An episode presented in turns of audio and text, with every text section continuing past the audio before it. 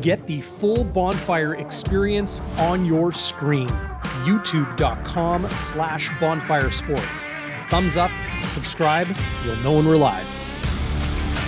Enjoy the games.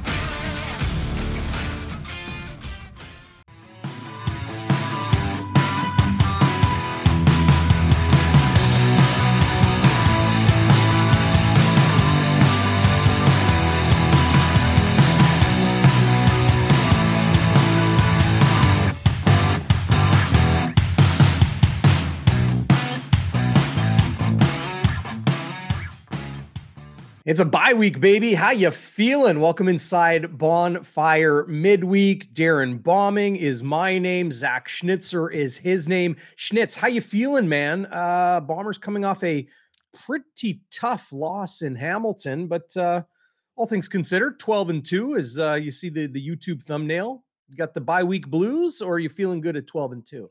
Uh, you know what? I'm fine. I've cooled off.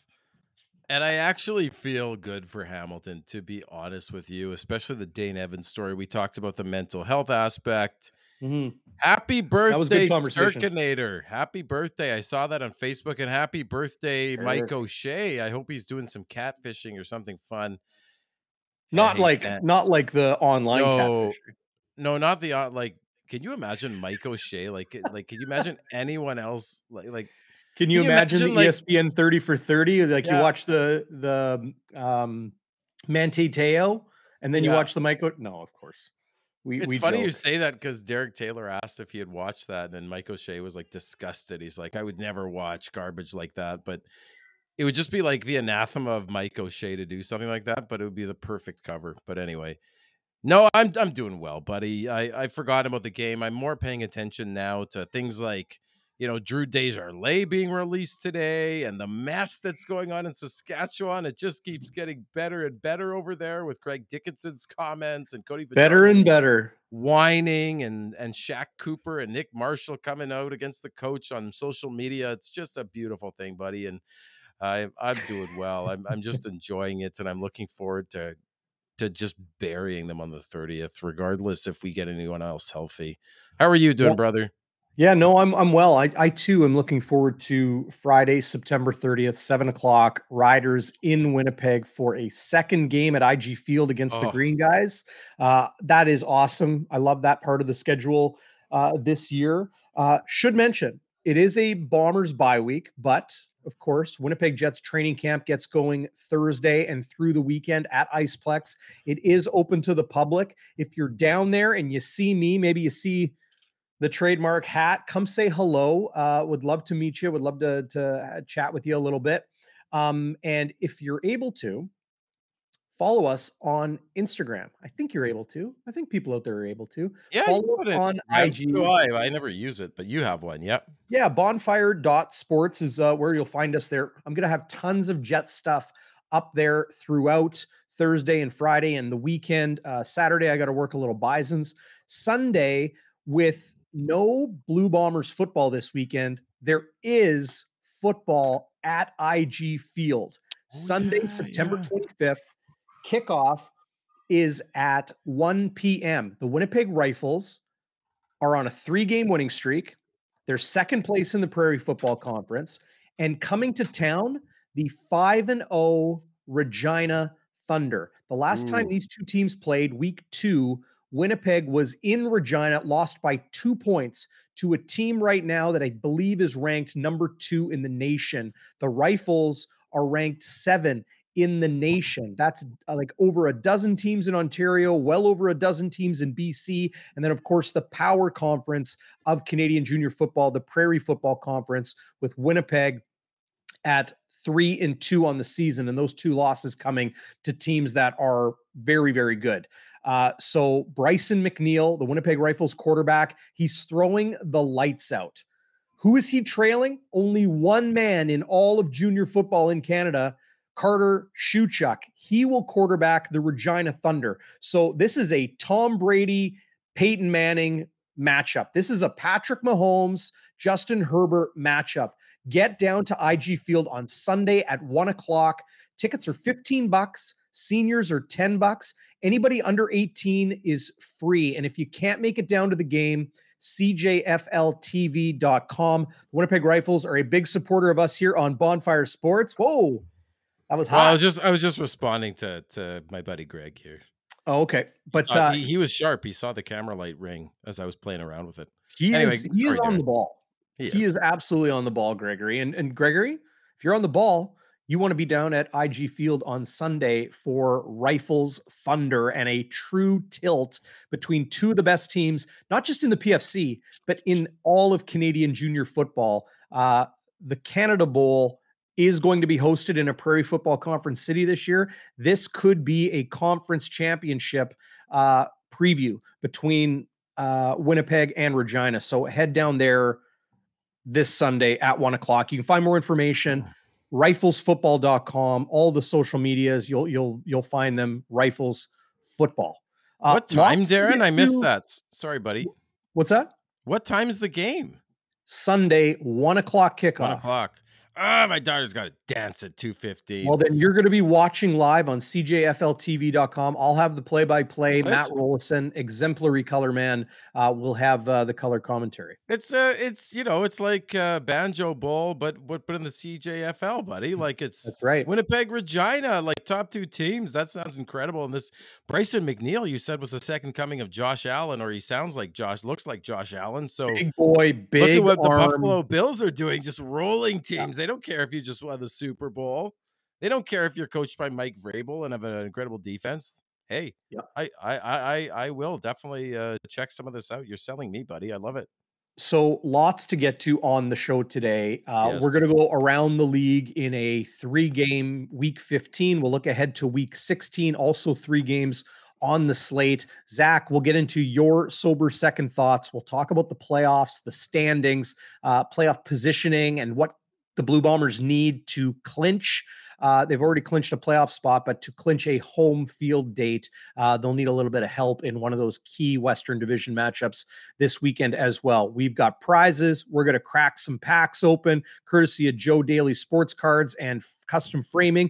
We'll talk about the Bombers' injuries, the upcoming trade deadline, and then the practice roster expansion window. What that is, how Winnipeg will approach it, and I want to get into a conversation I had in in our bonfire starters uh, DM group that we're in on Twitter. And shout out everybody from our DM group who who is joining us uh, live tonight. Uh, what is what do the future what does the future look like at some of those key positions that Winnipeg is maybe aging out or will have to look to replace talent into next year and the year after. So, uh, offensive line, receiver, DB, linebacker, defensive tackle, defensive end, quarterback. We're going to get into all that as well. We'll have our NFL picks. Um, and of course, we're going to talk about Cam Judge. We'll talk about Joe Pop. Congratulations to Joe Pop going into the Winnipeg Blue Bombers Ring of Honor. And that's going to happen in the final regular season game of the season, Friday, October 28th at halftime. The BC Lions are in town. Joe Pop, Joe Poplowski, the one and only, enshrined amongst the legends in the Blue Bombers Ring of Honor.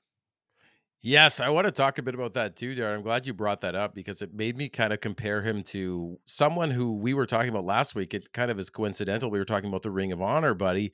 Yep. And some of us, you know, talked about someone sort of being mm, maybe a maybe is Nick Demski. And so I did a comparison of some of their numbers.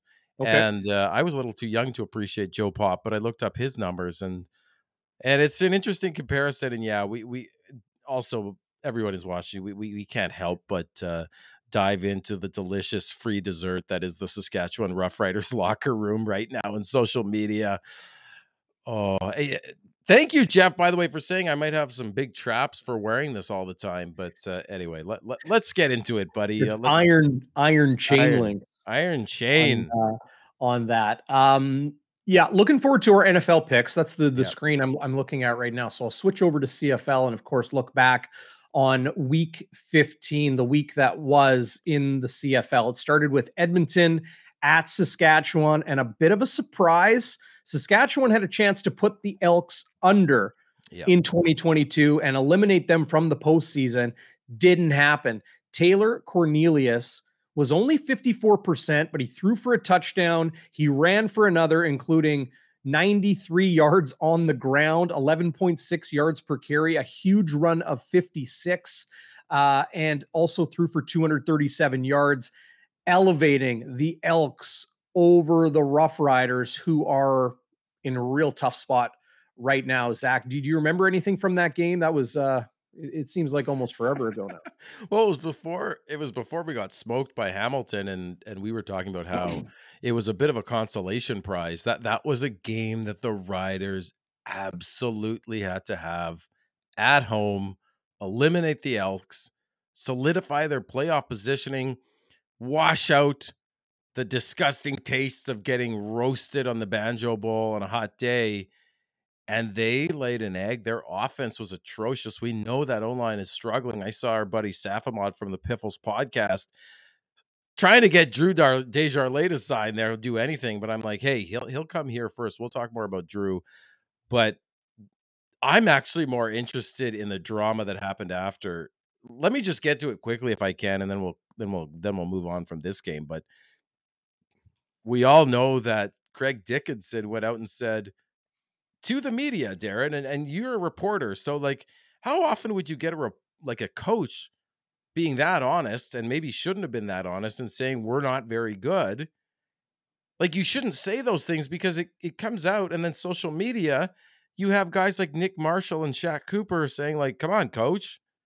And and they're they're dissing the coach on social media. Then you have Cody mm-hmm. Fajardo whining oh, you know, the, the fans are against us. It broke my heart that they were booing. Like, you look at a difference between mental resilience between Cody Fajardo and Dane Evans. Dane Evans was getting roasted too and booed, but he came back. And, and the only way you talk is with your play. You just play better. Yeah. Now, like I was listening to the Three Down Nation podcast, they were saying that the Rider fans have booed Ronnie Lancaster before. They've booed Henry Burris. They booed Darian Durant. Like they boo everybody. This guy, and, and I'm not being pithy, like I have mental health issues. He needs to get help because this this this locker room's already fractured, Darren. And now he's he's whining again about the fans, and they're just gonna rip him apart even further. Yeah. But as a reporter, like how surprised were you that Craig Dickenson actually said something like that? Well, as a Winnipeg based reporter, extremely surprised because Mike O'Shea is very certain to never do that sort of thing. When he speaks to the media, when he answers our questions, when he makes comment, however or whenever that is, he feels that every individual in his organization, player, coach, trainer, support staff, executive, whatever, are in the room and he's speaking directly to them. That's how Mike O'Shea handles himself and the Winnipeg yeah. Blue Bombers. Craig Dickenson did sort of the opposite. And it was obviously called out by Nick Marshall, who is an outspoken individual, but it was his it was his verified uh, Instagram account that that did state that. Shaq Cooper, uh, I don't believe with Saskatchewan anymore, or he was not a major player anyway. Yeah, maybe yeah. on the maybe on the practice well, roster. Former Blue Bomber. I think he's got a ring. I think he's got a. Yeah, he would have a ring. ring. He came in yeah. with Winston Rose and Sergio Castillo. Yeah. Right. Yeah. So um, either way, when Nick Marshall said, "Well, it's funny you say that that we're a bad football team because you're saying the opposite to us in the room," how does a Oof. coach garner any semblance of respect, even a morsel?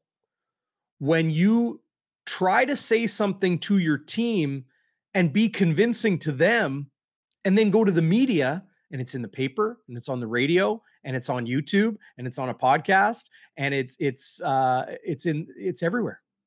Oh, how do you how do you do that? You so, can't. You can't. And and and I think sometimes go ahead. I, I'll just say I wonder if this is the final like is this the death knell of yes. Craig Dickenson as head coach? I think I think it was already you know written written maybe in paper. And now it's written in stone. I I think Waiters is right. They're going to have to clean house because this is not a team that is going to get to the Grey Cup. this is a team that might may not even get to the playoffs. We talked about this in midweek with with the standings, the way they stack up with Hamilton maybe coming on, Darren, and Saskatchewan's remaining schedule. It's we may, you know, and it's easy for me to say I don't have to interview O'Shea, but I imagine as a media man, Jared, it's not always the most fun. It's pretty awkward to interview Mike O'Shea. It's hard to get anything out of him. It's like blood from a stone. But from a fan perspective, I see and can respect that because then you don't get crap like this. And I for I for one am grateful that O'Shea I'd rather have a boring head coach in the media, albeit probably not easy to interview, than someone like Dickenson who was talking about both but talking out of both sides of his mouth saying right. his team is not very good after he's trying to pump them up in the locker room yeah. it's like any parent knows that you you you say yes and then you say no and then you how say do you yes prepare them to, how no. do you prepare them how do you prepare a team to go win a game when you're when you're you're you're literally telling them in the room you guys are a good football team let's let's get it and then in the media like look i got i got to be honest with you now i i do understand like maybe there's a bit of a twist of logic in there, like a, a weird twist of logic. I don't think he's that smart.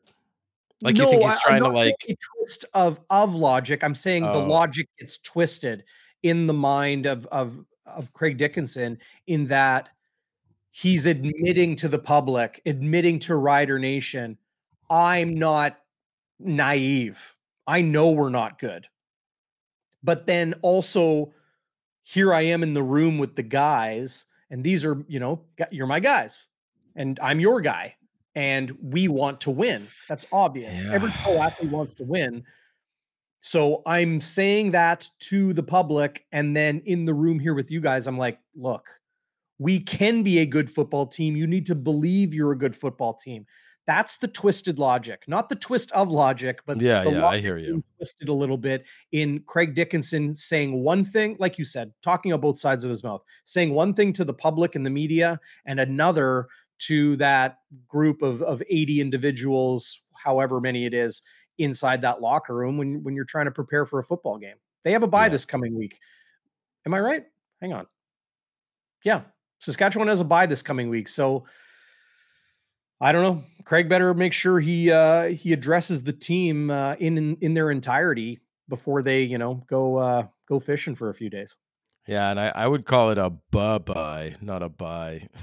and if that was Craig Dickenson's thinking, I, I get the logic. It's still it's still stupidity. I mean, yeah, w- word word you're phrasing much better than that.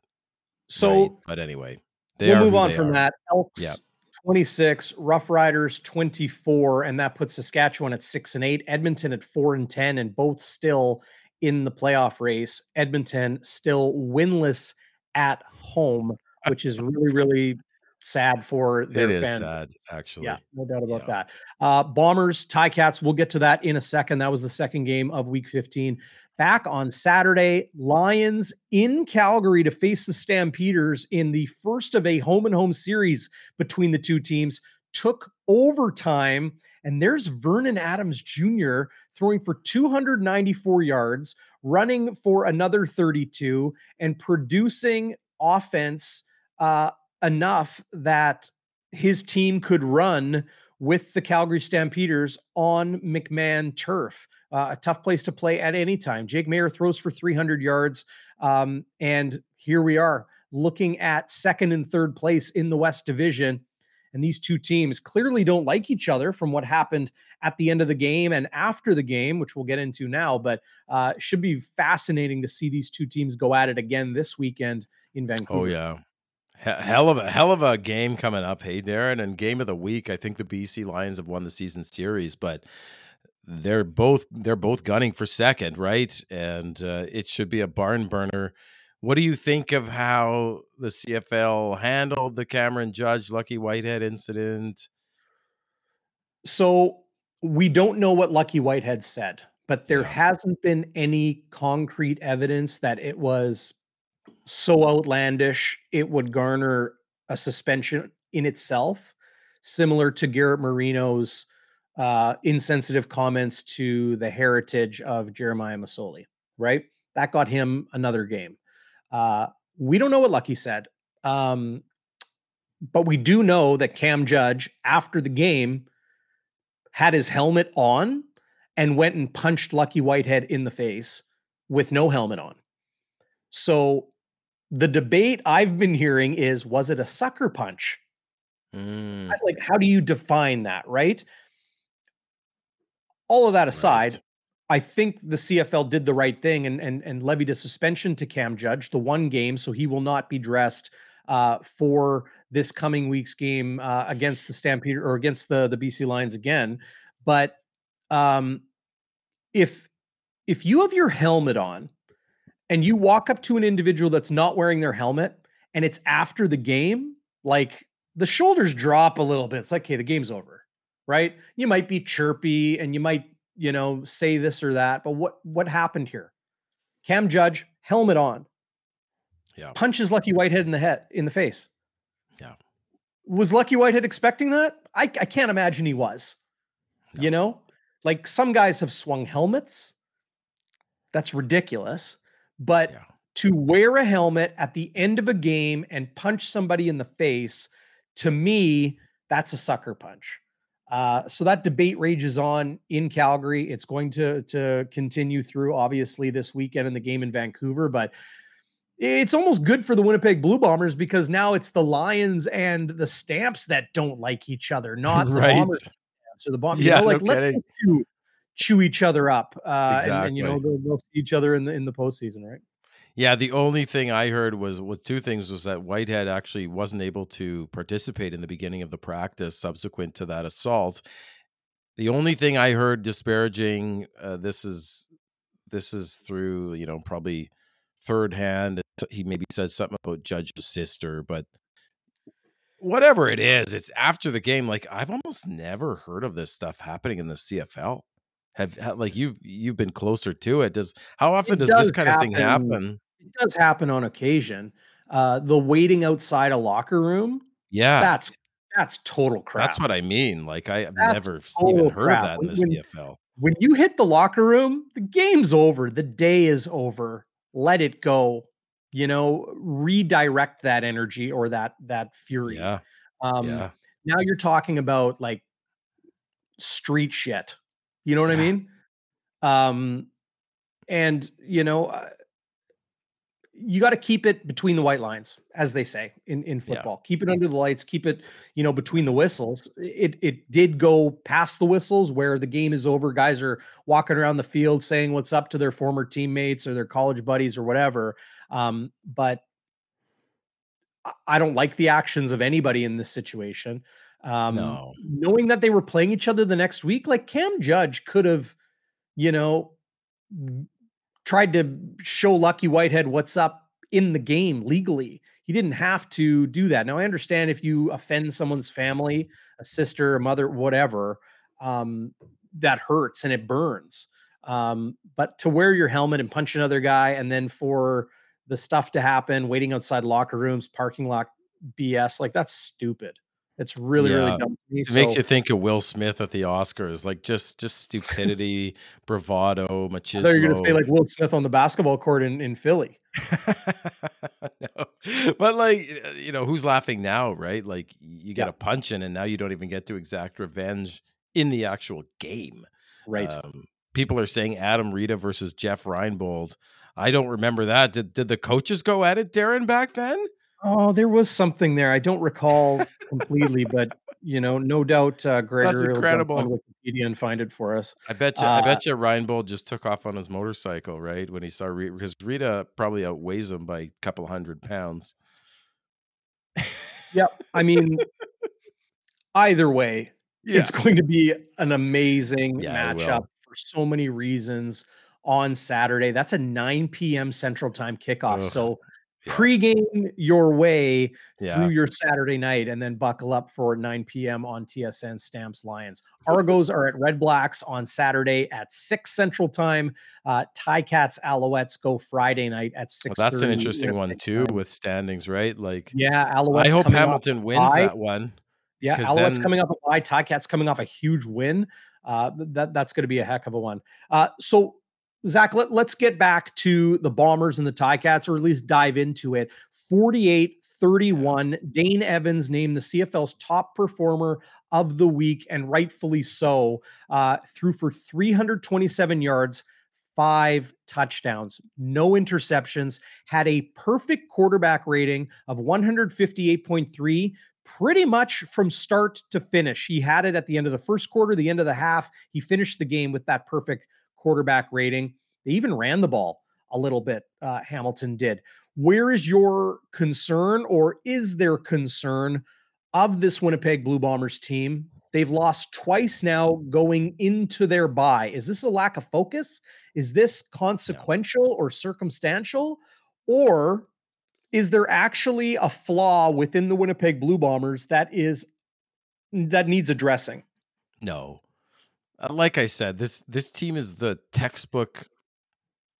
If you wanted to write a textbook about creating football culture, you would you would write a you would write a chapter about the Winnipeg Blue Bombers. I have absolutely zero concern about them losing on the bye, the you know right before the bye. I think it's coincidental you know, they're human beings. Maybe their minds are elsewhere. They're on the road. It wasn't the most important game. It's not divisional, but listen, they, they have played a bunch of games. I think they were the last team to have the second bye as well, Darren. Someone correct me if I'm wrong.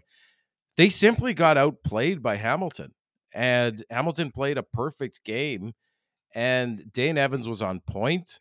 I think uh, it really impressed me how he came back and he sought psychological help uh, I think they had two weeks to scheme for a flawed defense because of injuries. You have a bunch of backup linebackers and DBs. You have Jeffcoat go out. I'm not concerned. That was a hit. That was a hit.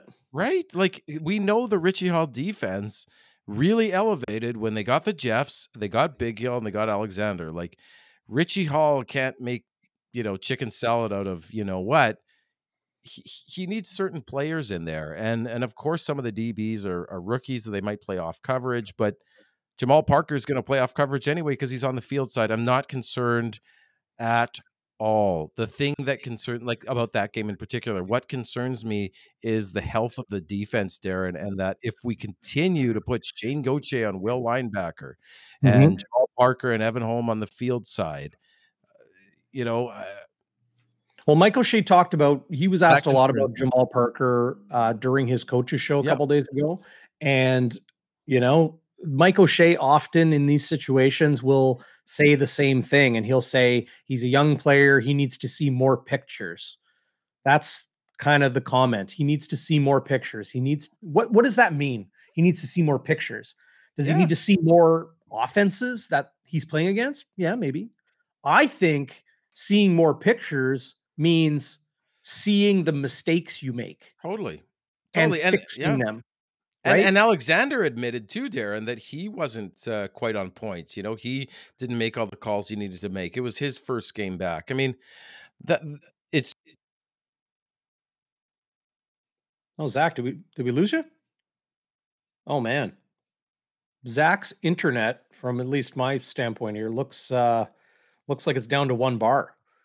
So hopefully we can get uh, Zach back. Uh, beautiful freeze frame of uh, the Schnitz there for everybody to enjoy. But um, I, I, tend to agree uh, with Andrea. Uh, defense has been a concern, not a lack of focus. Need better defense, absolutely. With with the injuries the Blue Bombers uh, have had to deal with this year, um, it, it, it is no doubt tough. They're on their second string dime linebacker. They're on their third string weak side linebacker. They're uh, you know three players deep at least uh, in the defensive backfield. Um, they are down players on the offensive line, uh, or at least have been. Michael Couture still is not a starter. They're down a whole bunch of guys in the receiving core. Um, and you know, no word of when or how serious Malik Clement's injury is, uh, or when he might be able to return. Uh, Tiadric Hansen is an Achilles injury, but that does not mean his season is over. He is only on the one game injured list. Uh, Nick Taylor, uh, spotted in a walking boot at practice, last week prior to that the game in Hamilton. Uh, but he's on the one game injured list. How much time could Nick Taylor miss? And boy, are you seeing now how valuable someone like Nick Taylor is to the Blue Bombers defensive secondary. Then there's receiver. Okay. Carlton Agudosi, Greg Ellingson, um, and of course Drew Wolitarsky. Now Wolitarsky's on the one game. That's a positive. Uh, that you know maybe he's only a, a few weeks away, but uh, however, um, it's still an area that Winnipeg has struggled with this year. Nick Demski has missed time. Dalton Schoen, like imagine a world where Dalton Schoen didn't come to the CFL. Winnipeg, I don't know if Winnipeg would be 12 and 2. I really don't know. Um, but that that's a huge hit. Having someone like Greg Ellingson out who is supposed to be that reliable veteran, every down target type guy. Uh, so Agudosi on the sixth game, Ellingson on the sixth game, and Ellingson is only a couple weeks into the sixth game. I don't think they're going to try to, to rush him back, uh, whether they need him or not. Demerio Houston at defensive back, to me, has maybe been the most catastrophic or costly injury the Blue Bombers have suffered this year. Uh, just a guy who didn't just take a starting spot in his second CFL season, like he was on the practice roster with Winnipeg in 2021. He didn't just take a starting spot. He took Winston Rose's starting spot at the boundary corner. Now, Rose had that job once DeAndre Alford, um, well, when Rose came back from the NFL in 2021, DeAndre Alford moved over to the field side. So Rose took cornerback position one, effectively like the top spot. And then uh, being a rookie, of course, um, DeAndre Alford taking over that second spot. Now in the NFL, it was Rose's job, and Demerio Houston played at such a high level that he was now taking on the top guard uh, jobs, guard being guarding a receiver, taking on those top guard spots or, or jobs uh, in the Blue Bombers defensive secondary. That that's been a huge, huge hit to this Blue Bombers defense.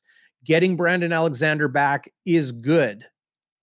However, it didn't help Winnipeg where they needed it. Like, no doubt it has helped them on the back end. But this is what I wonder with Brandon Alexander healthy, where did he start his career? Where did he really put in the work before moving to safety a couple years ago? He was at halfback. So, with the way uh, Malcolm Thompson played there to start the year, the way Nick Hallett had played, uh, I think for the most part, um, you know, maybe he he struggled a little bit at times. I wonder if Winnipeg would look at moving Brandon Alexander from safety to halfback um, or even corner. It, it's an interesting thought. We'll have to see how that shakes out. But right now, I think a greater concern is weak side linebacker. Without Malik Clements, without Kyrie Wilson, Wilson is on the six game injured list. Uh, without those, um, it, it's tough right now. Shayne Gauthier we've seen him run with speed. Everybody remembers the unbelievable game saving special teams tackle he made in the 2019 West Final, right? It, it, was unbelievable the way he picked the perfect line and went effectively 45 degrees sideline to sideline. And uh oh, here he is. Welcome back, Zach. How you doing? Well, I'm using my phone right now. My computer is seeing the uh, beautiful image of, the underside of my chin. My cat literally undid the cord of my computer. I want, I want to make sure we can hear you. So make sure your audio, like get your phone right up by your face and, and let, let's make sure we see your audio. Don't worry about your other microphone because it's no longer, um, hear me I guess, now? connected. It is better. Yeah. Yeah. My cat, cat literally did this. I am, I swear to God, folks, my kitty cat ripped out something. I can't even believe what I'm saying, but uh, I'm really surprised. Like your audio sounds really squirrely to me. It, it sounds like you're almost up an octave. Oh well, like maybe the helium, maybe the helium balloon or something. I don't know. It, that's kind of what it sounds like. Does anybody else hear that? from Zach? Well, now we've lost his video. I guess we've lost his audio too. Um, disappeared. What disappeared? What's going on here? Whoa, whoa, doubled up. Anyway, Anyway, I was just talking about some of those those Okay, I should be changes in the. Blue Bombers defensive secondary, Zach, and and went Yeah, through anyway, you know a possibility of. Brandon Alexander moving to weak side uh, or or moving to a defensive back spot from safety. But to me, a bigger concern is is Shayne Gauthier. And well, there he goes again. Take care, Zach. Appreciate you, buddy. We'll we'll get you straightened out. Uh, this will be fun. Um, as we chase Zach Schnitzer down uh, here on Bonfire Midweek. Big shout out to everybody who's uh, sticking with us and uh, is joining us live. Really appreciate it. Uh, if you are listening to this on the podcast after the fact or watching this video afterwards, you want to be sure to join us live because then you can join the conversation and we can do well something like this. We can uh, skip through and um, yeah, here's here's one of our, our top commenters, Waiters 27. Hamilton was playing for their season. If they go three and ten, they're done. Yeah, I, I completely agree. They needed, they were playing for their season, and who better to fight hard against than the Winnipeg Blue Bombers? Um, if you're watching or if you're listening to this on podcast, uh, go to youtube.com slash bonfire sports and like and subscribe and and you know give us a thumbs up comment uh, on the video uh, afterwards hey zach good to see Oh you man We're talking about the Tie Cats whooping us, See- and now my literal cat. your Ruined. voice sounded so screwy when you were on your phone oh you you literally you said helium balloon that's what it was like Really? That's so odd. I That don't is know what weird. happened.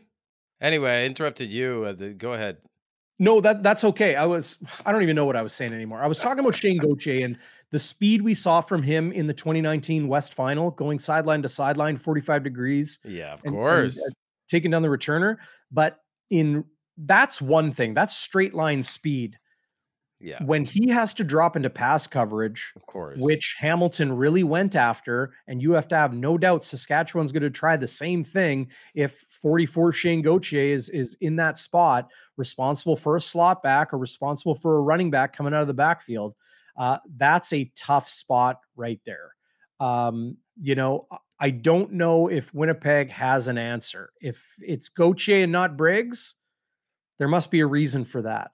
Um, it, it's it's it's a tough situation right now for Winnipeg uh, with four games remaining, six weeks remaining on the schedule before the West semifinal and the East semifinal. If Winnipeg is able to hang on to first place, uh, they've got seven weeks between now and a playoff game where they need to get healthy and they need to get things straightened out, particularly on defense. Yeah, they do. And so that I mean, I guess uh 20 minutes later, I mean, that's that, that's what worried me, Darren. Honestly, and I think Saskatchewan does have a quick passing game, partially because they need to, because of that uh, porous offensive line. And if, if Fajardo, I mean, they're uh, I think it was Marshall Fer- Ferguson put out a really interesting um what do they call those things those those target charts Yeah. and he's extremely accurate within like you know 5 10 15 yards of the line of scrimmage if he's throwing like that but but the long balls are, are a real difficulty for him so you know he can hit those short screens like hamilton was doing all day and then yeah it could be problematic and we know hickson can run the ball but yeah so i'm a little concerned i, I don't know the stat we'll get into injuries later i mean i'd be interested to hear your thoughts. I kind of just I, I kind of just, just did that eh. I mean, we, we don't know anything on on Jackson Jeffcoat or anybody else that left the Yeah. game in Hamilton, and we won't for another five or six days, right? Until Winnipeg Yeah. returns to the practice field Monday or Tuesday. So And we don't know about Clements, Kyrie Wilson. I mean, those guys, Mercy Maston, we assume is out for the Kyrie's on the six. Yeah. And if you're on the six and you've been on the six as long as Kyrie Wilson has and he's still not practicing, Yeah. uh, hold your breath. yeah. So that'll be tough. That'll be tough. I hope at least Clements comes back because obviously we were, I was critical of him uh, a couple times, but he's definitely an upgrade and, and no, no shade on Shayne Gauthier. I have him signed on my jersey. Like, I love that guy.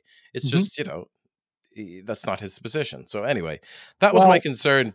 Yeah, he's been in the league six years. He's never been considered to start No. anywhere or No. consistently play downs. He will come in uh, like when they had Kyrie Wilson, they would bring Shayne Gauthier in on running downs, Right. Kind of Yes. like a, a bulk package, right, or a, Yeah. a jumbo package. Sure. Um, yeah, you know what? Somebody brought this up on on the coaches show the other day. Dakota Prukop came into the game and he's he's doing kind of the yeah, I heard that. the Garrett Marino flexing, and and and one person, one fan, or I imagine maybe some fans uh, were saying like, is, "Why is he flexing? The, the ball, you guys were trailing in the game. Why is your backup quarterback coming in and flexing?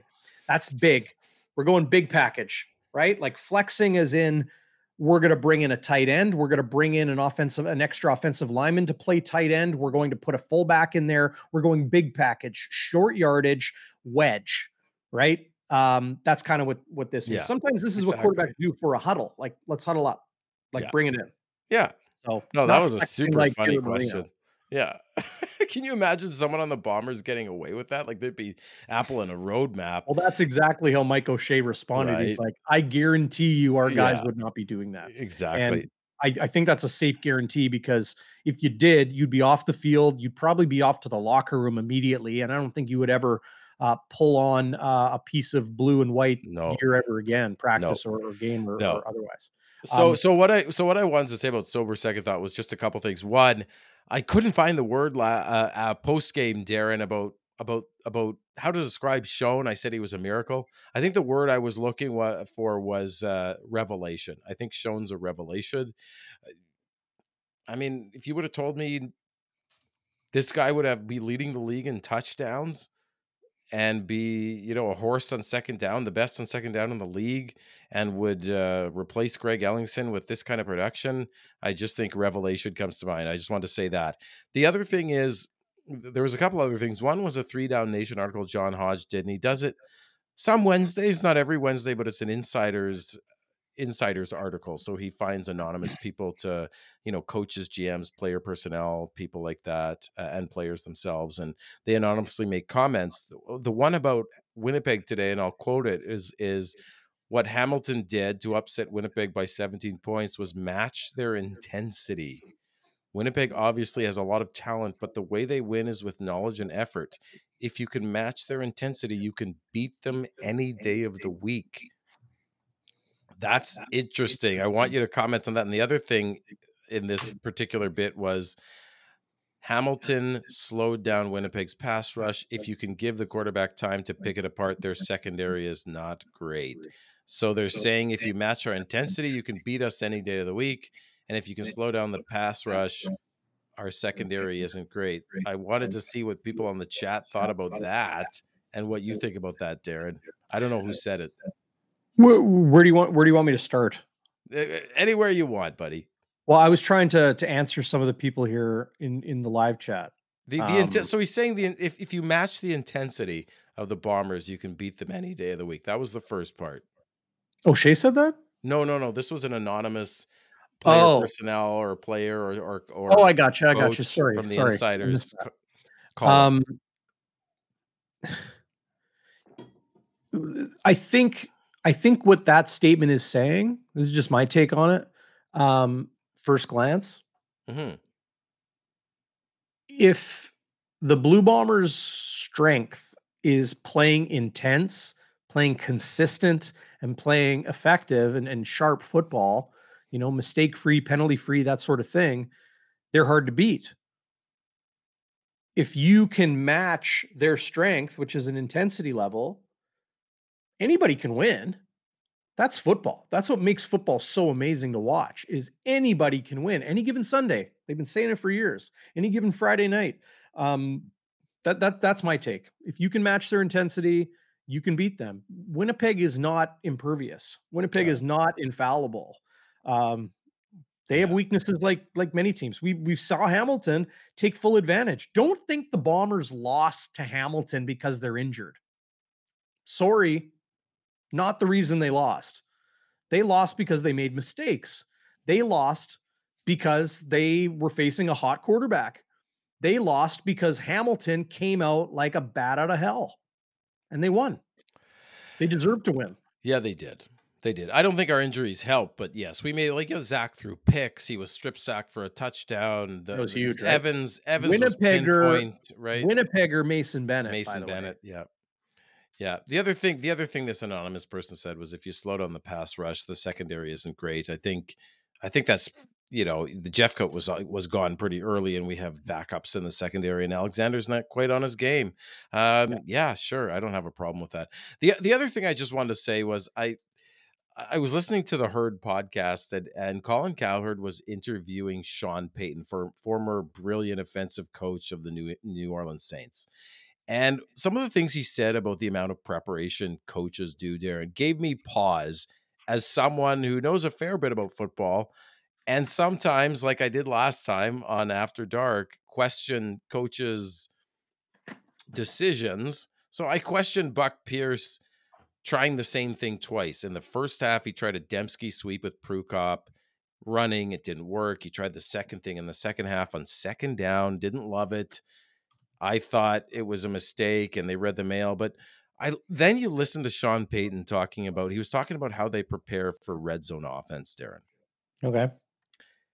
And he he literally said, and I'm saying literally to piss you off, they go back years in in in the week preparation. Let's say they're playing the Colts, your boys. They go back years to look at that coach's and that team's defensive tendencies in the red zone. They they look at every two point play that they've ever done eh, with that against a similar defense. They look at every red zone play. They look he looks at every red zone possession from the last week in the NFL from every single team. And they stay they stay up and grind till the wee hours of the night. And it's like, yeah, sure, they can make mistakes. But how do I know Buck Pierce didn't have an excellent reason for trying that again? Maybe Hamilton had other personnel on the field. Who knows? We don't know the calls, and I'm certainly Right. no X's and O's expert. So I know Buck's a good coach. I know he works hard and he's talented. So I'm just not going to be so quick to maybe judge a play call from a good coach because they grind so much. And it's not because I felt bad. Oh, they work hard. I shouldn't criticize. It's not that. It's that they work smart. Right. they, they, they do their research. And it, it just blew my mind the amount of prep that they do. And and as Waiter's saying here, sometimes it's just execution, right? Like Yep. there's just so many. It's it's almost frustrating as a fan because there's so many variables in football. There's 12 guys on the field and Exactly. then 12 guys lined up across from them, plus five or six officials on the field, and they're all human beings. That's why you never know what's going to happen. There's probability, there's likelihoods, there's you know, strength versus weakness and all of that. To to go to to what you're saying about Sean Payton, no question they dig into that because Yeah. there, there's there's a universal truth in football. It's just like fashion in pop culture. Everything comes back into style. Yeah. Everything has its day, then it's ugly and, and nobody uses it, and then it comes back one day. Oh, that that looks good again. You know, Yeah. whatever it is. Sure. And uh it's the ultimate game of 4D chess, right? Exactly. be 4D chess is brilliant. No, so- 4D, but it is though, Darren. Like there's 12 guys on each side, there's execution on either side. I mean, you look at polynomials, 12 guys could do 12 different things, 12 times 12, 12 times 11. Like there's just like millions of possibilities on a single play. I I just I marvel at the brilliant minds that can game plan and go into halftime and make adjustments and manage the personalities. It's just uh, I I felt a little bit humbled by that. Uh, to, to think that he- me as a as an armchair quarterback can go and and you know judge a play that didn't work it's hindsight bias and i think you know that's why i love doing this show and just love being a fan because sometimes i feel dumb. A lot of times i feel dumb but there's so much to learn about it. It is so mm. complicated and because i love it i keep wanting to learn right? The and that's- game, man.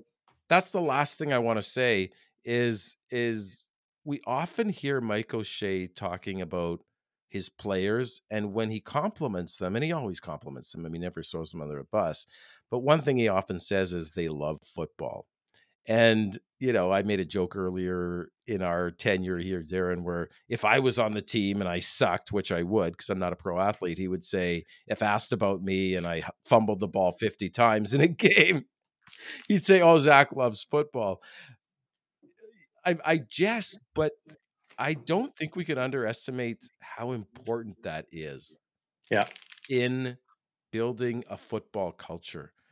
Because well, because if you want to be there, like the culture being you you're accountable to your teammate you want right. to play well for them not your boss i think i've said that on the show before mm-hmm. like mm-hmm. who are you mm-hmm. going to play harder for who are you going to work harder for i don't care if you're a construction worker or a plumber or you know in a cubicle in an office or whatever your job is who are you going to work harder for the person that you're accountable to next to you doing the same job as you that you guys re- you, you rely on one another or somebody mm-hmm. who's barking orders from the top somebody yeah. that is insulated from you or they're uh, you're insulated from them. Who exactly. are you going to play harder for? Who are you going to work harder for? The yeah. guy next to you, the gal next to you. That's who you're going to work harder for. Totally. And then when when you talk about the being passionate and loving the game of football and that being part a big part of the Blue Bombers draft process and and an evaluation process of prospects and and probably American prospects too. If you want to play you're going to be more resilient. You're going to work harder. You're going to stay focused because you're not going to be like, wow, I'm 28 years old and I, now I'm benched. Uh, you know, like, I guess I could go back and talk to Uncle Jimmy and, you know, maybe he can get me a job. And no, it's the guy that's like, I want to play football. I'm only 28 years old. I've got seven more years in me at least. Like what do i got to do? Do i got to hit the gym more? Do i got to hit the books more? Do i got to go in the film room? Do i got to talk to a teammate? Do i got to sit down with the coach? Do i got to what do i got to yeah. do? Yeah. that's the guy you want. That's the culture winnipeg has tried to instill. And and that's the, those are the guys that come off uh, or, sorry, show up to the to IG Field and the bowels there and watch video at 5 a.m. because they love it. They love picking it apart. They love finding any edge. And you told me something as we were just uh, talking about the show this week, Darren, that that when you love the game, you're going to come back even stronger after a loss. You're going to be more resilient because you're you're going to be frustrated and pissed off and hurts, but you're so fascinated by learning about football that you're going to you're to look back and say, "Hey, well what did they do to to beat us this week? It's so interesting. I'm going to try and incorporate this. Let's talk about this scheme and and what they did and and and let's you know look at our weaknesses and and look in the mirror and it's just um yeah it's so it's just a really cool thing that i think um we sometimes don't give enough credit to the bombers because if they have they have two people of of equal talent they're gonna pick the guy that is just obsessed with football yeah. and loves it and i think that is why you're seeing what you're seeing and uh, you know and, and, just you know you can't judge a book by its cover just with watching play calls and saying i'm the worst for it and and uh, logan and the boys know that and steve and uh, like i'll be like ah oh, run the ball back what the hell are you doing? Like in the heat of the moment but i have no idea what i'm talking about i'm just a fan uh, sure they need my money. And my my my vigor, but yeah, your dedication, my dedication, right? It's like when you're at the when I'm at the park with my kids, right? And I'll see a bunch of a bunch of siblings like just beating the crap out of each other, and dad or mom is just on their phone, and I'm just like, the first first reaction is like, oh come on, you know, get off your phone, be a be a good parent, but it's like you don't know what kind of day they had right? Yep. they might be they might be texting uh, a sick uncle like they might have been with the kids all day and they've just had it. The kids might just be being jerks that day right? There's just it's just you, you got to take a step back i think when evaluating football. Anyway that's that's all for me. I, I, wanted to talk a little bit about this joe pop thing if you don't mind okay but we we do have to get to the the practice roster expansion yes. the future depth. We still have to yes. make our nfl picks i know uh, i know. and i I got a bunch of these. I got a bunch of Cody's to rip up. Okay, well, okay, I'll do that let, now. Do that now as I let, I just want to I just want to throw out a comparison to folks here who are watching, and of course, thank you to everyone who's watching and participating. That's why we do this, and uh, We love it. We just love it. Tao Zen. I, I like the person who said I retired because I was tired. That was good. um, okay, so Joe Pop, we were talking about Ring of Honor last midweek, Darren. I'll make this really short, just like me. Uh, talking about Oh, guys like like you really have to set records. You have to win championships. You have to be all star, whatever. Joe Poplawski, 549 yard uh, receptions for his career for 8,341 yards. He's third all time among Bombers receivers behind only Milt and uh, and Murphy, James Murphy, right? Five time CFL All Star. He won a Grey Cup in '84, most outstanding rookie, two most outstanding Canadians, and was a finalist for the most outstanding Canadian three other times. Like that is the caliber of player you have to be to be in the Ring of Honor. And I was just, I just looked at that and I was like, wow, like that is just an embarrassment of riches in terms of accolades, right? And Yep. then I thought about Nick Demski, right? So he's been in the league since 2015. He was a guy sort of on our bubble. He's 28 years old. So let's say he has four or five years left. So Murphy, uh, sorry, Joe Pop, Joe Pop finishes with 8,341 yards. I don't know that he ran the ball particularly, but we I know Nick, Nick Demski does. So let's throw in his I threw in his rushing yards. So he's got about 3,500 yards since 2015, and and keep in mind he wasn't played much in the first year of his career with the Riders and was used sort of sparingly. He's got 20 TDs already. He's been the most outstanding Canadian in the Grey Cup. In 2021, it was kind of his breakout year. He was a CFL uh, PA All Star and a Western All Star. Most outstanding Canadian in the Grey Cup, like I said. But if he, like, if we use Joe Poplawski as a benchmark as a Canadian receiver, Nick Demski has has a ways to go. He he's got to get some more, more All Star nods. He's got to win Most Outstanding Canadian, I think, at least once. He's got the Grey Cups already, but the Mhm. question is, you know, if he's going to be a Wall of Honor guy, he's got to you know get about thirty five hundred to to four thousand more yards, and he's and he's twenty eight. And the question is, can he do it? I just just on face value, just looking at those numbers, I think he could. I do think he could. I think if if they keep guys like Zach Collaros and they're we're going to talk about this in the second with, you know, are they going to be able to replenish their O line with with even you know Stanley Bryant, Jermarcus Hardrick, Pat Neufeld, those guys getting uh, older, right? Um, can he do it? And I think I think Nick Demski does have a chance to be a Wall of Honor guy. That's all I'm going to say. Anyone's thoughts on that? I I would be super curious. Tell me a little bit about Joe Pop. I'm hearing he's a possession receiver, never had a handoff. He caught everything. If you're up there with Milt and James Murphy, like my goodness, you you deserve to be in the Ring of Honor. So what I what do you think, Darren? I, I was having a conversation with Chris Walby, I don't know, a month or two ago about who the Ring of Honor inductee this year could be. And Okay. you do know that they want to um, they want to enshrine certain individuals first because they're still around Yes. and they're still able to enjoy the moment. There are others like um, that that are you know you know gone now that couldn't come and enjoy it. Someone like Right. Joe Pop can definitely come and enjoy it. And I, I Joe Pop was like in the group of three or four people we were talking about to go into the Ring of Honor, and like in 2022. And I asked Chris what was so great about Joe Pop, like what was his claim, and he said consistent. Huh. You know, like some of the people in the chat saying he he caught everything thrown his way. He always did. Like he was just consistent, consistent, consistent. Probably not a superstar, but very, very, very good. And it, it amazes me that he won most outstanding Canadian in 1986. That was his Yeah. last year. Was it really? Like talk That's about going out crazy. on high, right? Yeah, no kidding. Yeah. I just want to mention this. Look at this. This first pack I opened. Okay. Look, mm-hmm, mm-hmm. Argo.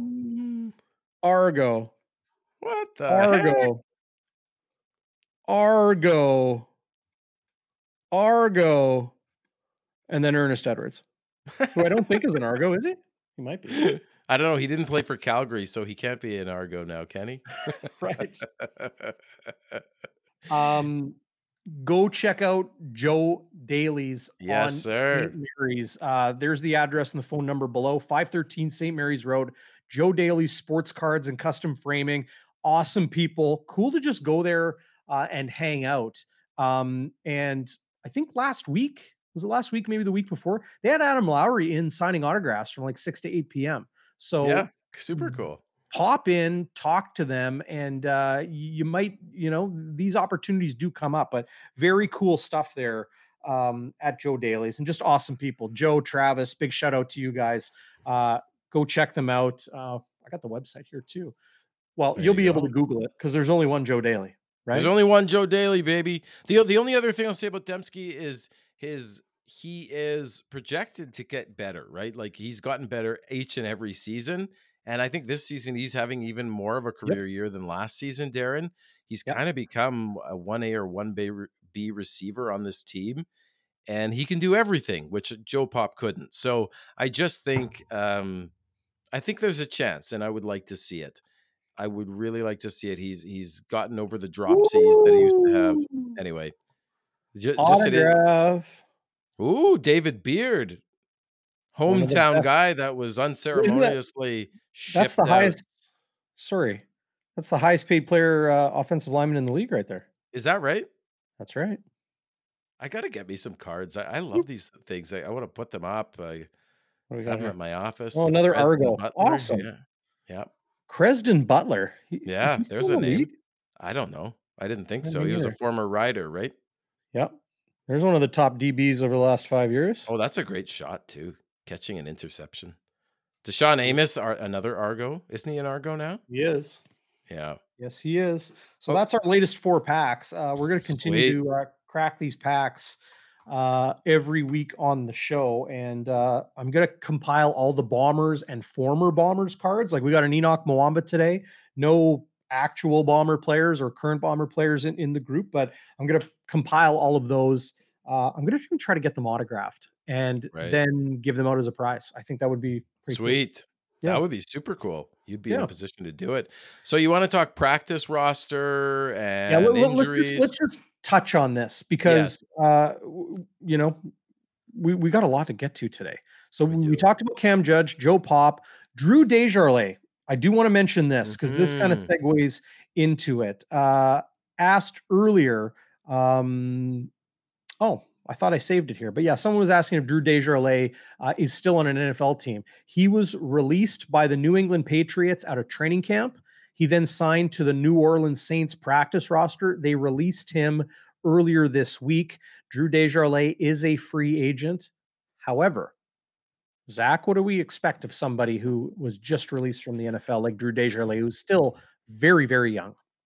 Well, I have learned from you, my friend, that they're going to stick around. We talked about this with Streveler. Even you know he he got cut from three, four teams, and and now he's with the Jets, right? Um, so yeah, I I see him unfortunately sticking around in the NFL. He's a young guy, and he's talented. So good on him. I mean, we could probably use him. Some people are sort of iffy on Geoff Gray. I, I'm not knowledgeable enough to be able to evaluate Geoff Gray's play, but I mean, we, He's haven't. on almost anybody in the league, Drew Desjardins. Yeah, I mean, he's- he's an elite player. And, and the Saints, right? Yeah, yeah. So the practice roster, sorry, as I pick uh some Well, you lint got some lint shoulder. on you? Oh, you can't have lint. So the practice roster in the Canadian Football League can expand. I believe it's following Labor Day. You can have a 30 day window where you can expand your practice roster by X amount of players. Uh, I think it's eight, might be 10, forgive me. But you'll see the Winnipeg Blue Bombers sign players starting now. They, they started just the other day. They signed um, two offensive linemen. linemen. And, and Yeah. that really leads into what I wanted to talk about, Zach, and that's the contingency plan, the plan for the future. Where are the position groups Winnipeg needs to acquire talent? Coming into this season, it was receiver. It was um, Where else were they looking? DB. Yeah. Like, I mean, I, I shared this with some people the other day. Um, a universal truth. I know I use that term a lot on, on this show, but um, in the Canadian Football League is to you got to start, you got to find a starting DB every year. Yeah. Every year, you got to find a new starting defensive back. Every team in the league does. You have to find that guy. Uh, Winnipeg has been very good at that over the last number of years. Demerio Houston, Mario Alford, Deatrick Nichols, Winston Rose was kind of off the scrap heap. You know, he was his third or fourth team in, in three years. Yeah. Um, Brandon Alexander, um, Kevin Mercy. Fogg. Mercy Maston, Nick Taylor, guys that were Mm-hmm. Yeah. sort of vets in the league that Yeah. I'd never heard of much, and they come in here Yeah. and kill it. both Edmonton players too. Yeah. yeah. Um, So people are chiming in now. What position groups do you feel Winnipeg needs to target going towards the future? I will say this with all due respect to the individuals, um, because they are all star and Hall of Fame caliber. Okay. Uh, Adam Bighill is approaching his mid 30s, still playing at an unbelievable level. Um, Stanley Bryant, Jermarcus Hardrick, um, Pat Neufeld. Pat Neufeld, yes. Uh, Kyrie Wilson and and Malik Clements, you know, w- went through their injuries this year. Does that mean they're edging towards the end of their career? No, but you want talent to be able to step in. You know, Yeah. Jesse Briggs, Shayne Gauthier, they are they've been in the league a long time. Mike Uh, Miller, even, right? Like these guys Wow. have been been around. the killer, Yeah. right? Um, offensive tackle for me Yeah. is the position group I've seen Winnipeg already doing work to bolster. And by that, I mean they've been at this for over a year already, maybe 2 Mhm. Um, Stanley Bryant is a Hall of Famer. He will be in the Blue Bombers Ring of Honor and the Blue Bombers Hall of Fame. He'll be in the Canadian Football Hall of Fame. Jermarcus Hardrick um, is in that conversation as well. Uh, Hardrick is 32 years old. Okay. And Stanley Bryant, why am I blanking on him? Stanley Bryant, I'm just looking it up here. Oh my gosh. Come on, Greg. Uh, Stanley Bryant is wow. Stanley Bryant is he was born in 1986. Oof. So he's 30 36. 36. Okay. And, Um uh, and Neufeld is 33. So these guys are getting up there, right? right. So what has Winnipeg done? Well, they have uh Drew Richmond who is a very highly touted, uh, maybe not touted, but highly respected offensive line prospect that Winnipeg has worked tooth and nail to keep in Winnipeg. Uh, he's on the six game injured list, uh, was not healthy for training camp this year, uh, was not healthy for a lot of last year. Um, he's just kind of been hanging around. Uh, he's one of those guys Winnipeg sees as a potential Hmm.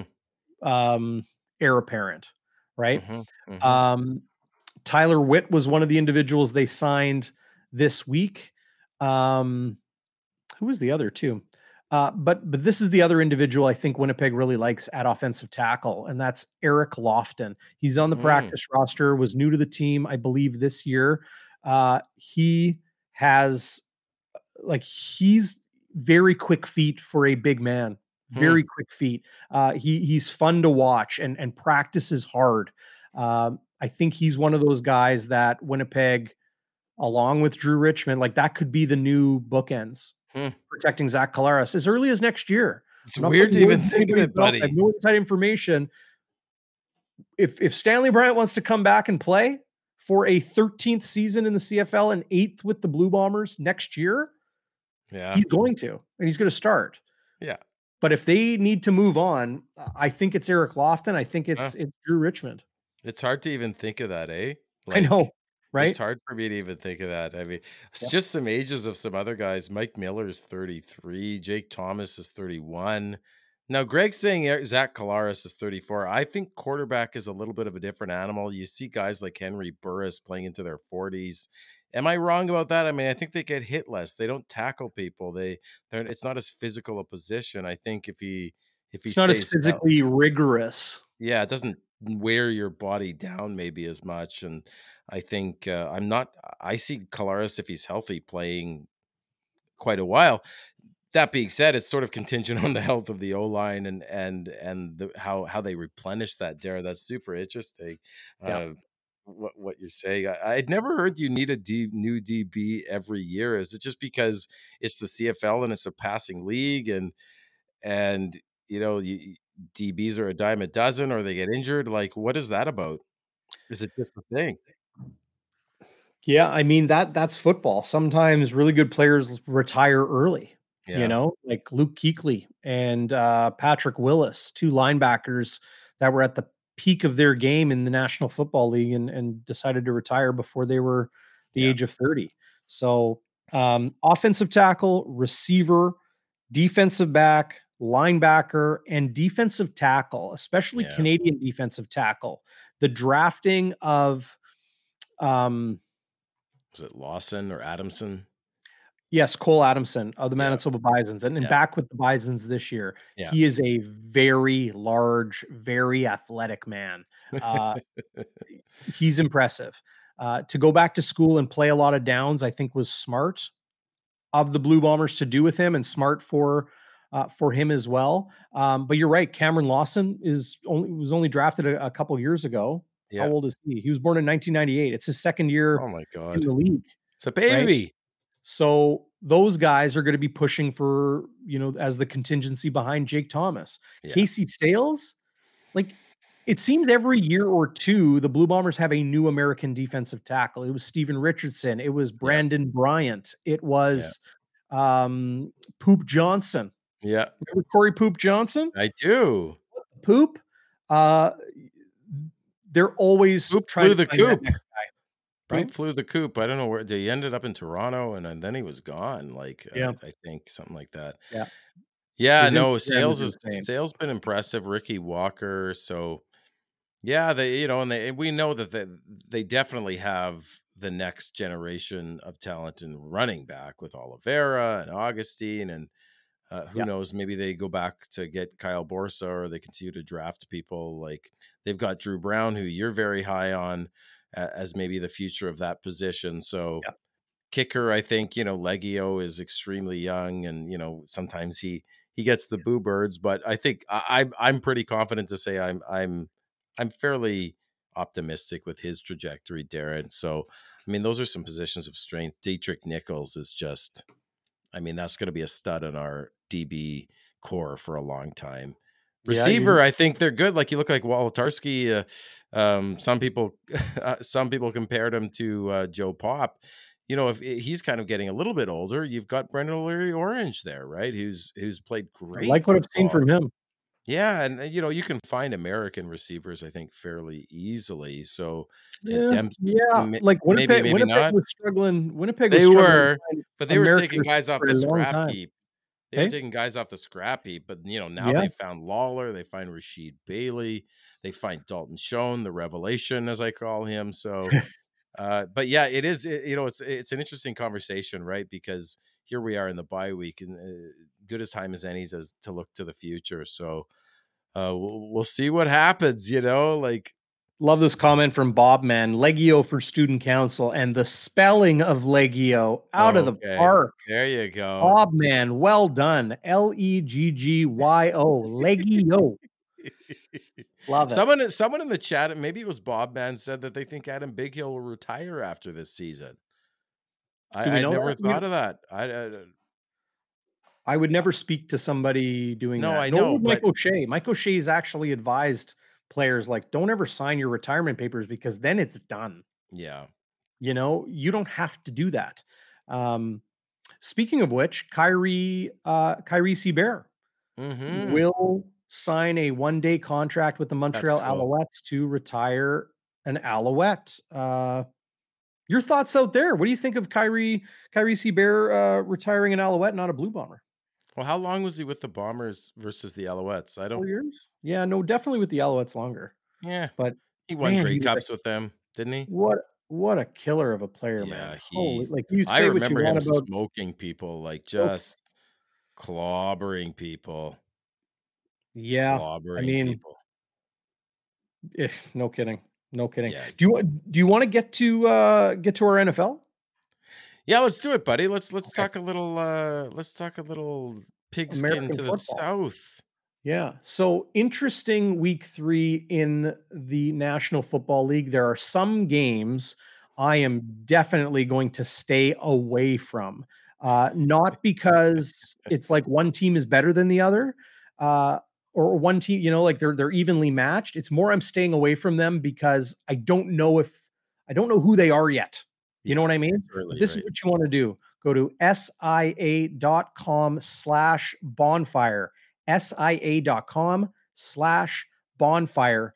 Go there, sign up, make a deposit. They will double it 100% in bet credits. Then you got like a month, month and a half almost to use those bet credits as if they're cash. Uh, so you're you're already starting way ahead uh, with SIA, and uh, you can hmm bet on anything: NFL, NHL, CFL, uh, NCAA, NBA. Uh, obviously, with with hockey starting up, uh, you're going to be able to do that. There's prop bets, there's futures. If you're new to it, no worries. Text the hotline 816 8477 204 816 tips and I will help you. You know, it, it's not too difficult, but you want to use that link, sia.com slash bonfire. Week three in the NFL starts on Thursday. Pittsburgh in Cleveland. This game makes me nervous, Zach. I don't know if I want to touch these primetime games because we've seen blowouts or upsets hmm these primetime games so far this year. Uh, the the Sunday, what was it? The Monday Night Football two for one. Yeah, Both games were crap, yeah. but both were. games had huge quarterback performances. So uh, you know, take it take it for what it is. Um, but I, I'm not touching Pittsburgh, Cleveland. Um, Sunday, Baltimore at New England with the Ravens favored by two and a half. I'm very high on the Baltimore Ravens, but in New England, that dual threat quarterback in Lamar Jackson against Bill Belichick, I'm just not. Normally, I would be all over that. I would be all over a two and a half point line. I don't want to touch that one. Maybe I'll play a money Yeah. line.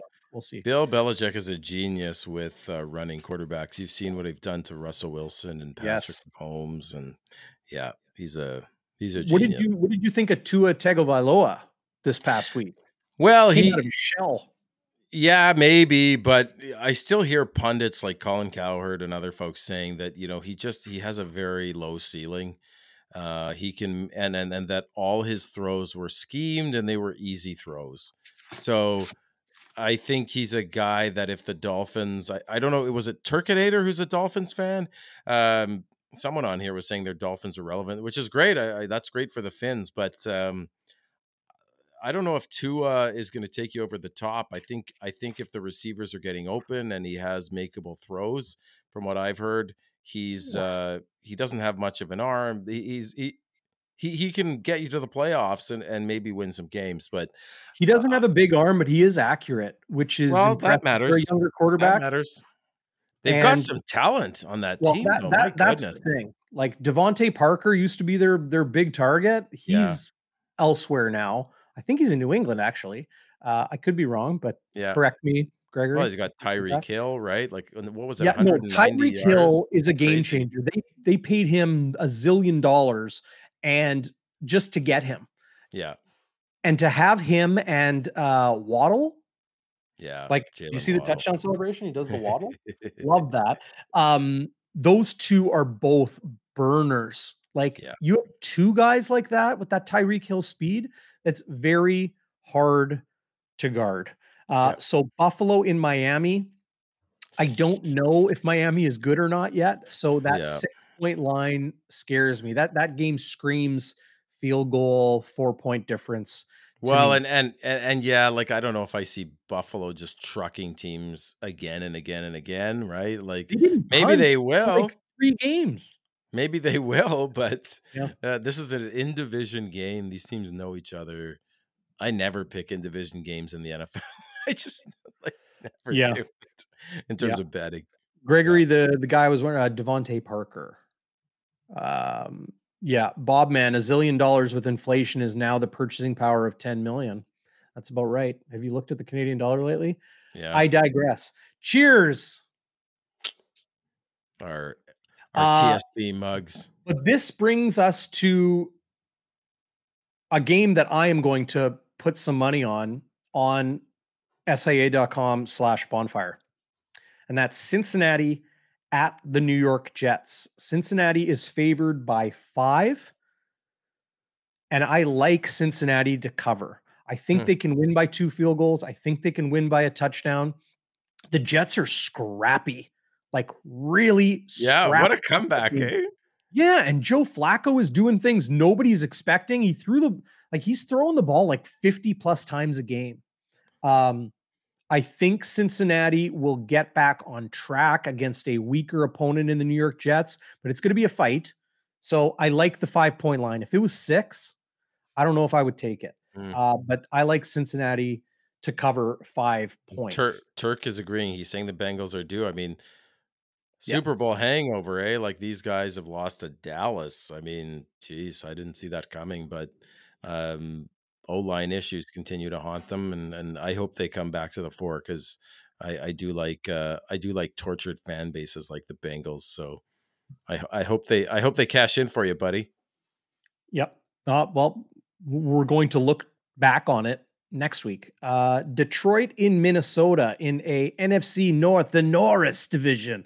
Uh, Detroit is a six point dog on the road in Minnesota. The Vikes obviously coming off a, a pretty tough loss uh, in Yeah. prime time uh, this past It's week. Kirk Cousins prime time. What do you expect? Yeah, I know. It's like is he the Trevor. Harris of the NFL? Yeah. uh, Is he like under the lights? Yeah. Not so great. He gets hit, he folds, puts up big numbers and stats at times, but but doesn't have the wins and the championships. I don't know. He, he kind of reminds me of Trevor Harris. Maybe it's just me. So you're not touching that game either, right, Zach? We haven't come up to the ones you're picking. Not So, yet. uh, We're getting there. we're getting there. Houston in Chicago.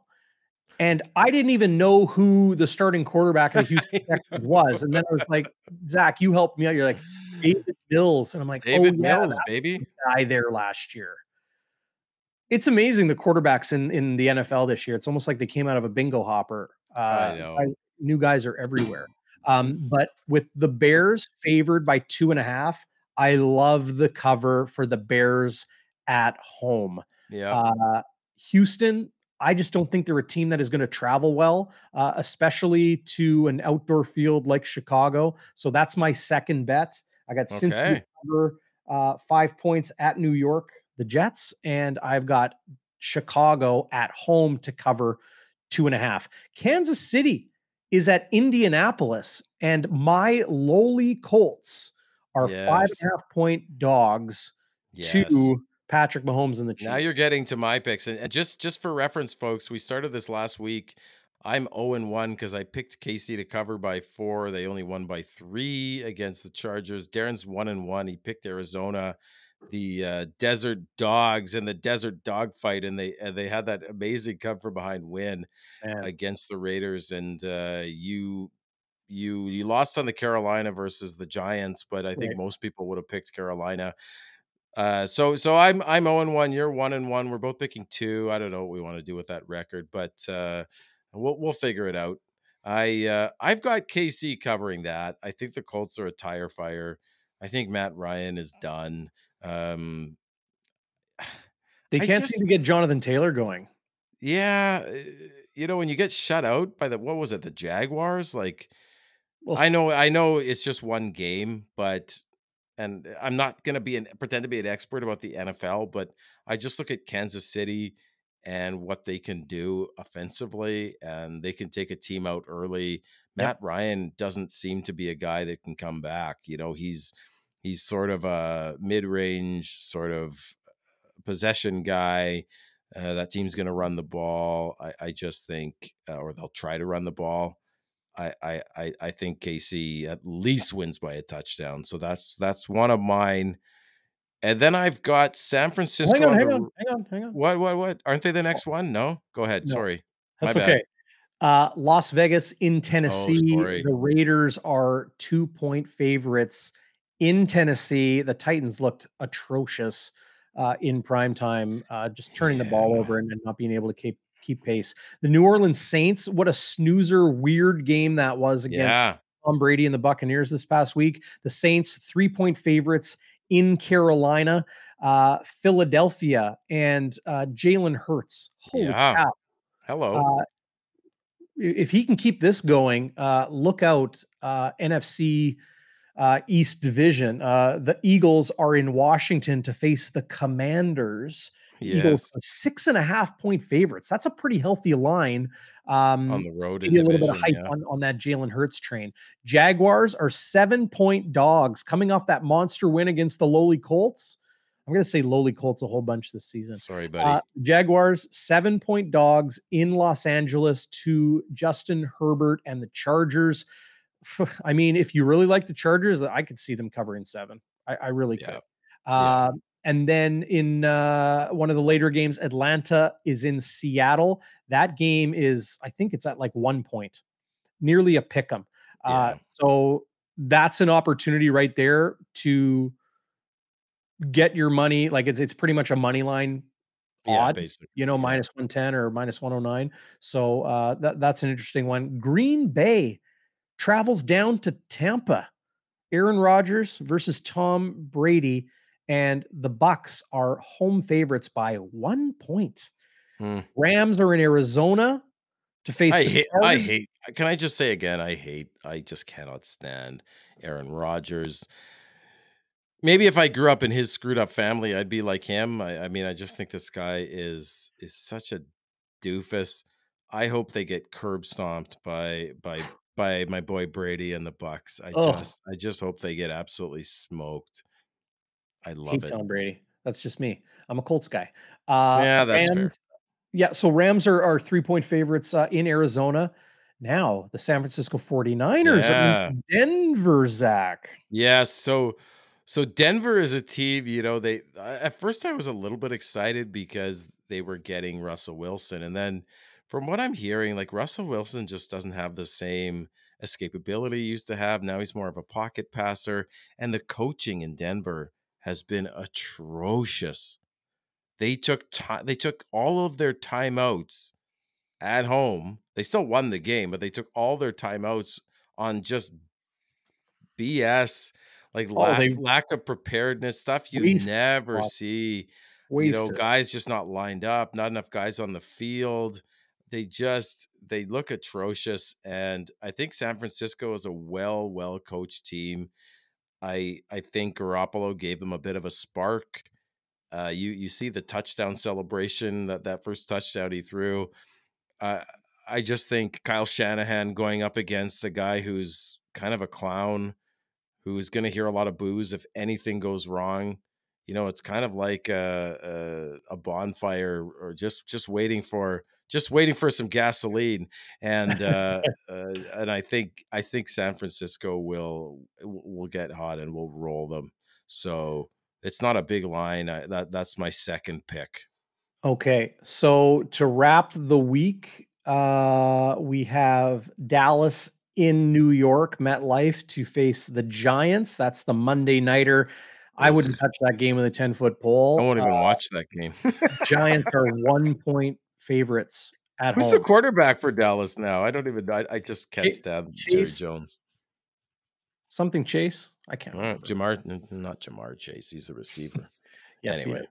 Uh, so that's uh, NFL Week Three. To recap, I've got Cincinnati to cover five at the New York Jets, and Chicago to cover two and a half at home to visiting Houston. Zach, you've got Kansas City to cover five and a half in Indianapolis, and San Francisco to go into Denver and cover 1.5. Okay. And I think- SIA.com slash bonfire. Head there now. You can drop money on the Jets to win the Central Division if you are so inclined. Uh, I don't think so. Maybe I, if I had some extra money, I wanted to donate to uh, SIA.com. I'd I'd do that for sure. I'm sorry. You, Uh, can, you you effectively can donate because you can go there, make Yeah. a deposit up to five hundred dollars, and they're going to match it one Yeah, it's hundred true. percent. Listen, I'm, So- I'm not a huge betting guy, but I've had a great time on SA. Easy to take out your money, easy to verify your identity. Like some websites are just trash with that, and they they Yeah. give you the runaround. Uh, I really, it's a Canadian company and, and indigenous owners, which I think is super cool and something you want to Mhm. support. And it's fun. It's entertainment, right? And you can keep Yep. try and keep up with DB and I in the NFL. I'm no NFL expert. I I kind of watch the highlights, maybe watch a game a week, listen to a couple podcasts, but. uh you know it's uh it's a fun thing it's it's the it's the vegas spectacle that that the cfl unfortunately isn't but uh hey it's fun to watch right Let's do rapid fire right now on the three CFL games you can find on SIA.com slash bonfire. all right like it At Alouettes, the birds favored by two and a half. uh it's hard for me because like do, do you want to jump on the Ticats bandwagon they've now seen the film on Dane Evans playing well uh they're still without Simoni Lawrence they're still without who who's the DT they're uh the, the defensive uh not Ted Laurent they're without one of their oh, Dylan Wynn sorry. So Yeah. I, don't- I don't know that one like I part of me wants to say Hamilton is is, is the phoenix that rises from the ashes but I, I don't want to a yeah. Hamilton's coming off an emotional win yeah. uh, and a high, but both of these teams are uh, their season is on the line. Uh, I would be more inclined to do a money line bet on this, Yeah, uh, plus 120 for the Ti-Cats. Um, I- I think I could still take the Ti-Cats plus two and a half.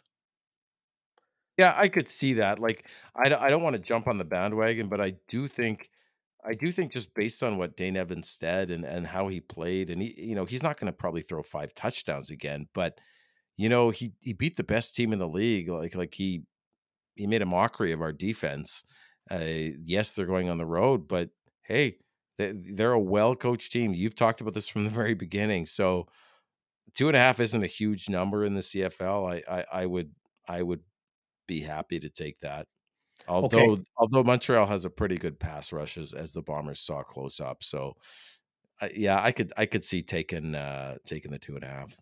Yeah, Jeff Kabila is saying, uh, aren't the Ti-Cats number two on my power ranking? well, yeah, yeah, or maybe number one now. Let's see. Oh yeah, right. Um, okay, let's let's actually do rapid fire here. Argo right. in Ottawa to face the Redblacks. Argo's two and a half point favorites. Take that any day of the week. It's hard to know with the Argos sometimes what you're going to get, but uh, Macbeth can be a little bit in, uh, up and down. But th- they're well coached. They have a they have a solid lineup, best Canadian depth in the CFL. I I see them. I see them running away. I think Ottawa is just broken at this point. Yeah, I, I I agree with you. Uh, I like Toronto to cover two and a half. Watch the injury wire, CFL.ca. You can find uh, the injury reports uh, on the daily heading into the game. Stamps, Lions, grudge match. Oh, that's the one. Just a one point favorite at home Yeah. after beating Calgary at McMahon a week earlier. I like the Stamps. Yeah, yeah, I can't see the Stamps losing to BC three times. I know they give up a lot of pass yards, but they're they're just a smartly uh, coached team. I love the defense with with Brent Monson. I think Vernon Adams can be rattled. I think he can be. He, he gives up a lot of sacks. He likes to throw the ball up because he's got these these amazing receivers that like Burnham and and Rhymes and Whitehead that can go up and make catches. But I just don't see Calgary losing three times and back to back. I I would take the stamps on this one.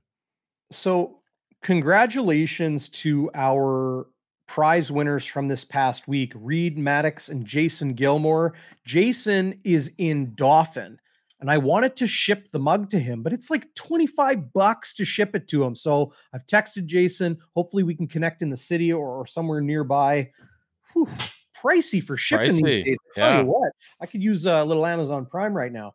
We Yes, have a new prize to give away, courtesy of the Sports Vault, and it's Oh, another yeah, one baby. of these beauties. Yeah, those are gorgeous. there. Oh, I got it upside down. So these are super insulated mugs. Zach, you and I use these all the time, but Every show, every day, I not a use it. sticker. This is like raised, Yeah. high quality, embossed, and then of course, beautiful bomber mug with uh, you know, the the fancy lid and the works. And uh, ugh, you can get yourself a couple cups of coffee in, in that sucker, Yes. or you know, maybe a nice I tall do. nice in the uh, to keep things cold as well. Um, we need a code word. How about text the hotline right now 204 816 tips 204 816 8477. Text your name, first and last name, and the code word NFL. Do that now. All One right. mention. That's all we do. Of course, you can get beautiful uh, Winnipeg made TSV, the sports vault apparel at the Bomber store, which is your number one spot, but also Amazon Fanatics. And they're also all over the place, right, Darren? Uh, So, uh, Canadian made, global license, uh, NFL, college, CFL, MLB, whatever you want. Great, great people over there and, and great stuff. And I think this might be our last prize It is TSV. Who won the other one? Do we know yet? The other Uh, insulated mug from last week? Yes, it was uh, Reed Maddox. Oh, that was Reed Maddox. Okay. Yeah, and then Jason Gilmore won the. uh I've got it all packed up in bubble wrap and ready to ship, Oh, and then it's like, you, oh, like somebody says here, you know, twenty five dollars. Corey May says that's two days' pay. Yeah, nearly. Seriously.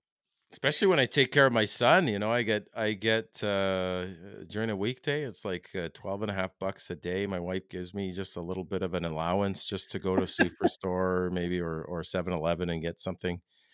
So the texts are already coming in, and we got some email entries last time. So Nice. can't Yeah, text, yeah. email wpgsports at gmail.com. Uh, Want to mention this. Uh, I got a text today from uh, Jerpair. says, Hi, Okay. DB. Jerpair. My name is pronounced Jerpair. Instead of bringing in or looking for a cornerback or a halfback, do you think the Bombers shuffle the backfield a little bit? Thompson played great for BA, should be getting more reps, maybe play weak side linebacker. I don't think Brandon Alexander is going to play weak side linebacker. Um, could you move Brandon Alexander, Thompson to safety, Nick Hallett to halfback? I, I don't know about that, but change things up without changing the ratio. The Bombers have started up to nine Canadians this season. They normally start eight. They're going to be okay if they need to make a change and, and play another American somewhere. But right now, it's coming down to health. The Canadians are healthy, the Americans are hurt. So maybe Brandon Alexander to a different position. We'll see uh, how that that shakes out. I will It's say that interesting idea.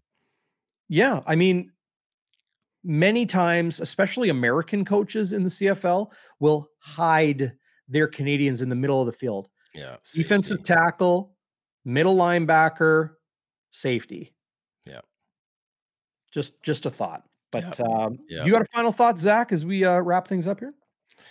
Yeah, I mean, uh, Townsend is saying he's going to pay for shipping now. Townsend is, or Steve, as I know you on Facebook, does that mean you're going to pay for for this one for for the Dauphin shipping, or only if you win uh, the prize? Are you going to make a donation? Uh, no, great show, DB. I lo- love everyone in the chat, and um, good luck to uh, whoever gets this beautiful mug. Because I swear to God, I use it every. I use it for Oh, coffee. I use it for bubbly water, even beer. I, you know.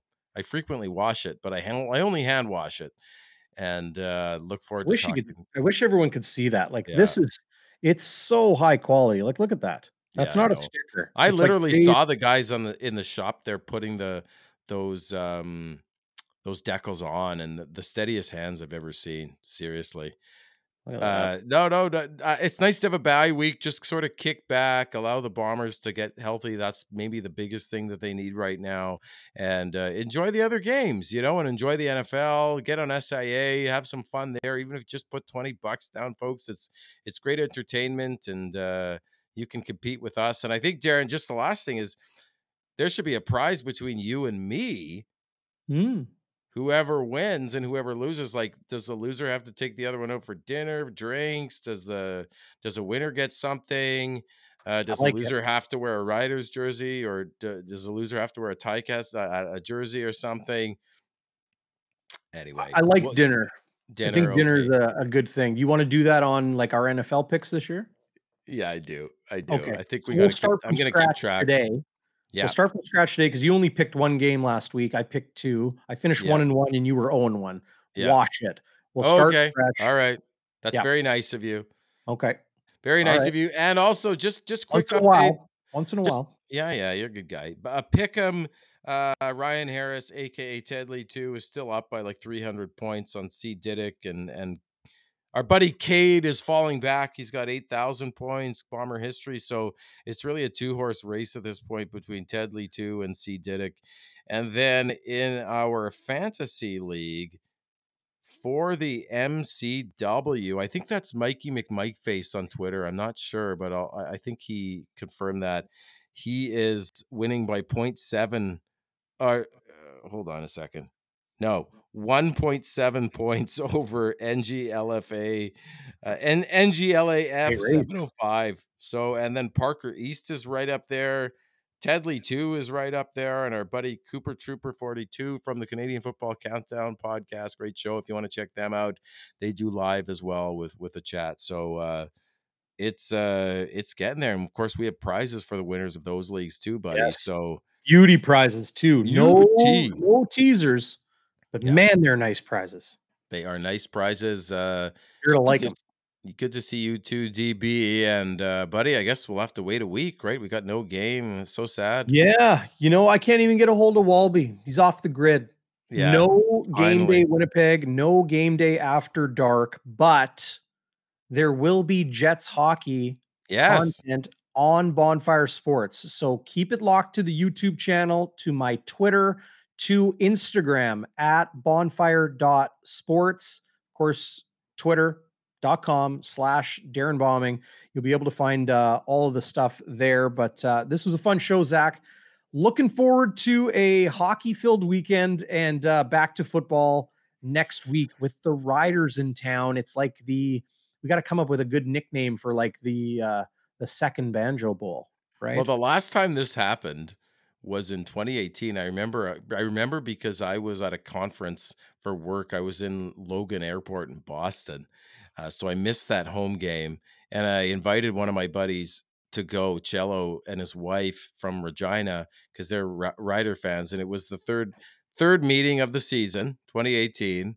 It was in the fall, and Zach Collaros, I believe, started for for the Riders, and it was the second home game for the Bombers against the Riders, just like this year, and we beat them thirty-one nothing. Just like Waiters is saying, it was great. It started off with a Gator pick six, and it just it, there was an unbelievable Dressler catch from Streveler. It was just a great afternoon, and I remember watching it at the airport, and nobody knew what the hell I was watching but uh, hopefully it's something like that again. It'd be fun to shut those guys out. So we'll see everybody next week. We'll tee up that game and uh, have a great week. Enjoy the rest. And if you are a big Jets fan, keep it locked on my buddy DB, Instagram, Twitter.